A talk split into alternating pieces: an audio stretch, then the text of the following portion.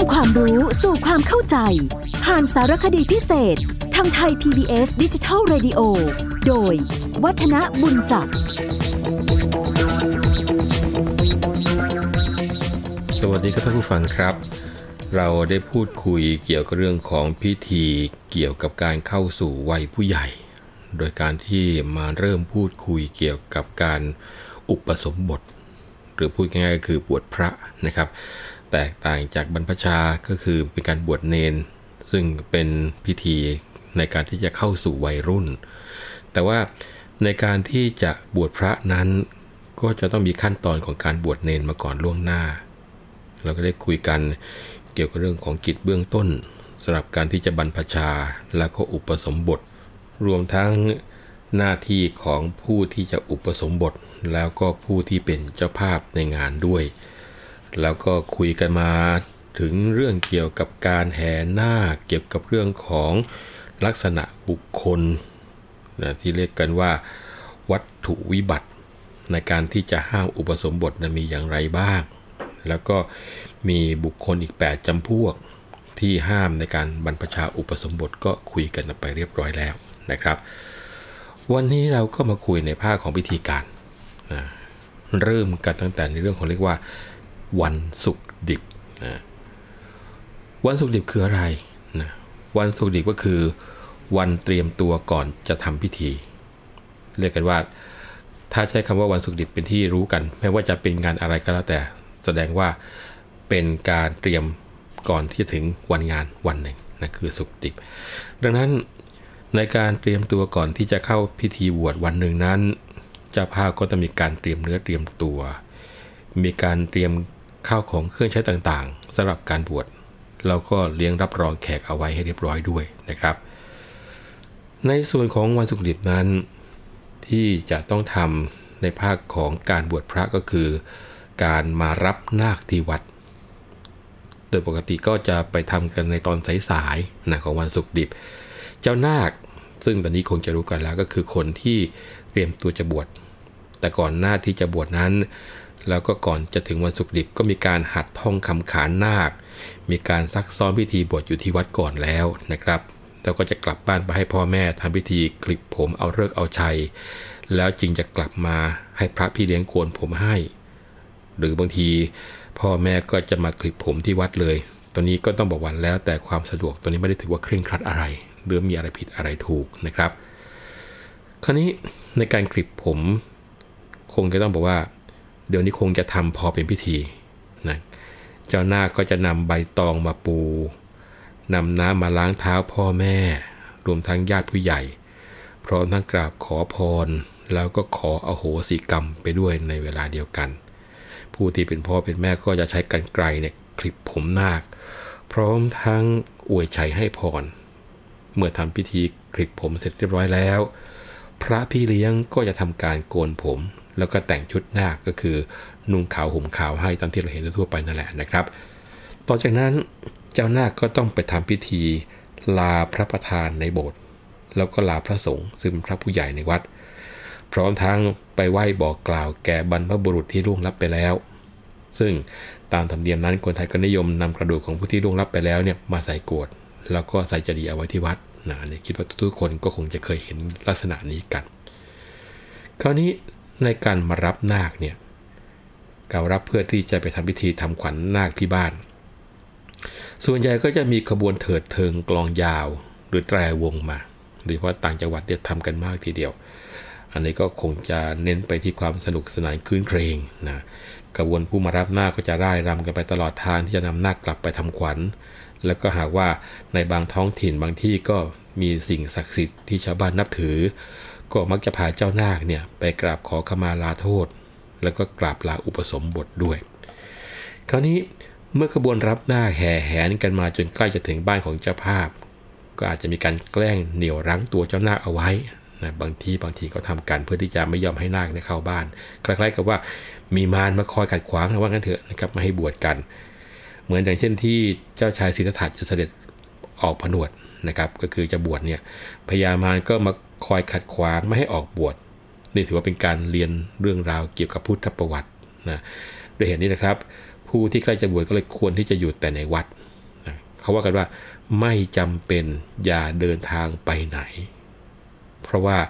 อาจจะเกิดอุบัติเหตุ หรือว่าอันตรายใด ๆทำให้ไม่สามารถจะบวชได้นะอันนี้เป็นเรื่องที่เขาถือกันจริงๆนะครับ แล้วก็ผู้ที่แกล้งรั้งตัวนาคไว้เนี่ยก็มักจะเรียกร้อง แล้วของที่เรียกร้องก็คงจะเป็นของที่คุ้นๆกันอยู่มึนเมาทั้งนั้นนะเป็นพวกสุราอาหารจากเจ้าภาพเป็นการแลกเปลี่ยน หรือไม่ก็ไถ่ตัวเจ้านาค นี่ถือว่าเป็นการเล่นสนุกสนานคลื้นเครงนะครับ ซึ่งแต่ละถิ่นแต่ละที่ก็จะทำไม่เหมือนกัน คราวนี้อีกส่วนหนึ่งก็คือพิธีเรื่องอาบน้ำนาค เรื่องเกี่ยวกับการอาบน้ำนาคในท่านผู้ฟัง ในหลายท้องที่เมื่อรับเจ้านาคมาถึงบ้านเป็นที่เรียบร้อยแล้วเนี่ย ก็จะมีการทำพิธีอาบน้ำนาคกัน โดยการที่ให้เจ้านาคเนี่ยนั่งพนมมือบนเก้าอี้ หรือไม่ก็อยู่ในที่ที่เขาจัดเอาไว้ที่ตั้งใจให้อาบนั่นแหละนะครับ แล้วก็นำน้ำที่ผสมน้ำอบแล้วก็เครื่องหอมต่างๆเนี่ยมาอาบให้เจ้านาค โดยเริ่มตั้งแต่พ่อแม่เป็นคนอาบก่อนนะครับ แล้วก็ตามด้วยญาติผู้ใหญ่ รวมทั้งบรรดามิตรสหายที่ต่างสละเวลามาร่วมงานกัน พออาบน้ำนาคเสร็จแล้วนะครับ ก็จะให้เจ้านาคไปแต่งตัวชุดนาค นะก็คือนุ่งขาวห่มขาวที่ว่าเนี่ยเพื่อที่จะเตรียมฟังพระสวดฉลองนาคกันต่อไป ในส่วนของการสวดมนต์ฉลองนาคเนี่ย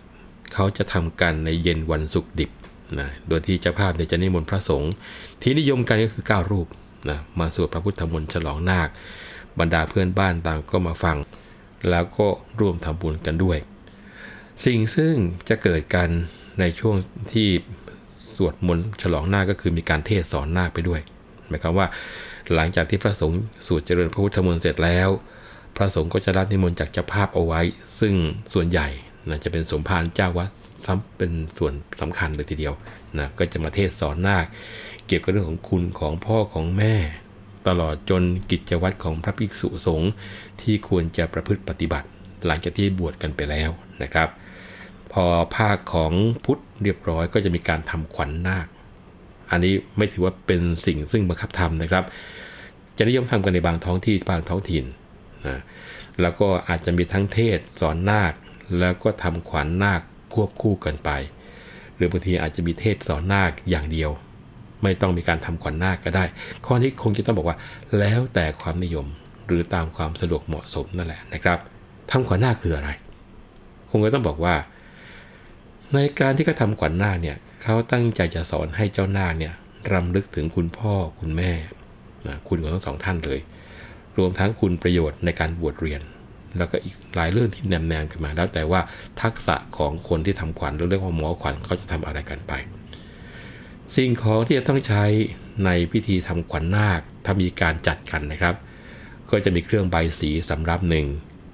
เครื่องกระยาบวชสำรับหนึ่งมะพร้าวอ่อน ไข่ฟองหนึ่ง เจ้าไข่ฟองเนี่ยเขาจะเรียกว่าไข่ขวัญนนะครับ แล้วก็มีกล้วยน้ำว้าหวีหนึ่งขันใส่ข้าวสาร รวมทั้งเทียนใจซึ่ง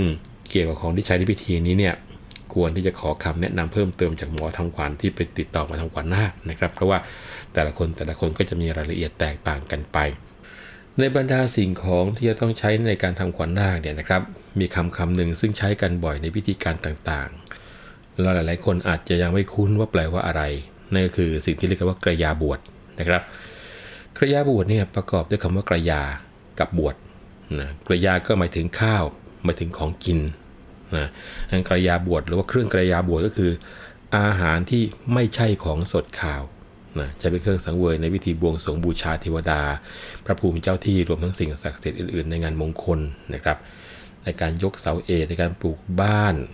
ในการตั้งศาลพระภูมิ ในการวางศิลาฤกษ์อาคารนะจะใช้พวกลักษณะของกระยาบวชทั้งนั้น ซึ่งถ้าจะใช้ลักษณะนามของเครื่องกระยาบวชเขาจะเรียกเป็นสำรับนะครับ ซึ่งสำรับหนึ่ง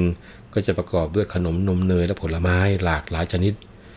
ขนมสำคัญที่ใช้เป็นเครื่องกระยาบวชมาตั้งแต่โบราณ ก็มีพวกขนมต้มขาว ขนมต้มแดง ฟักทองแกงบวช ขนมเล็บมือนาง ขนมหูช้าง ขนมคันหลาว แล้วก็ขนมอื่นๆ ที่มีชื่อเป็นมงคล ไม่ว่าจะเป็นขนมถ้วยฟู ขนมชั้นทองหยิบเม็ดขนุนนะครับ ส่วนผลไม้ที่ใช้เป็นเครื่องกระยาบวชเห็นเห็นบ่อยๆ ก็คือพวกมะพร้าวอ่อน กล้วยน้ำไทย กล้วยน้ำว้า อ้อยควัน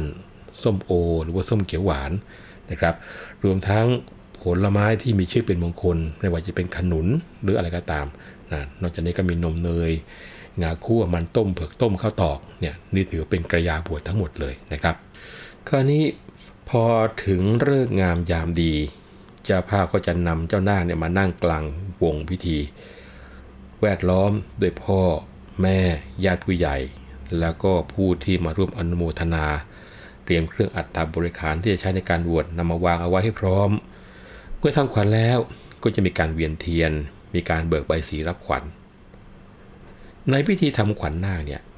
หมอทำขวัญเก่งๆ จะสามารถพรรณนาถึงคุณของพ่อคุณของแม่ได้อย่างซาบซึ้งกินใจ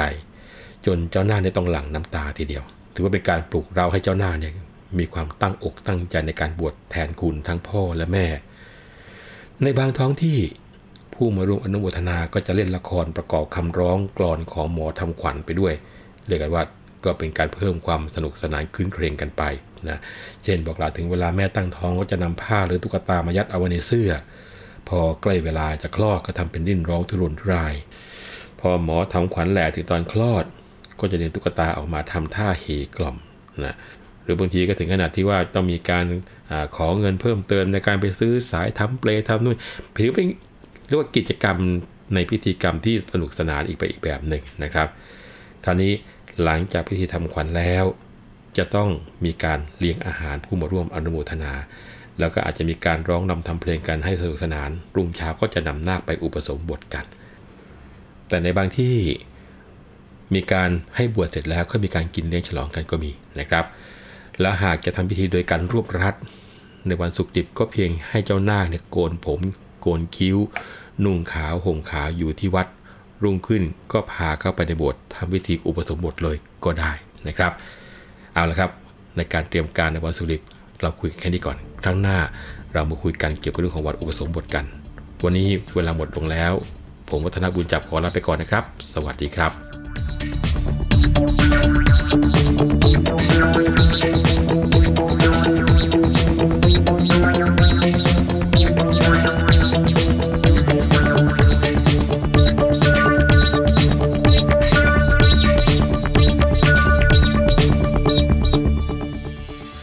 ตามรับฟังรายการย้อนหลังได้ที่เว็บไซต์และแอปพลิเคชันไทย PBS Radio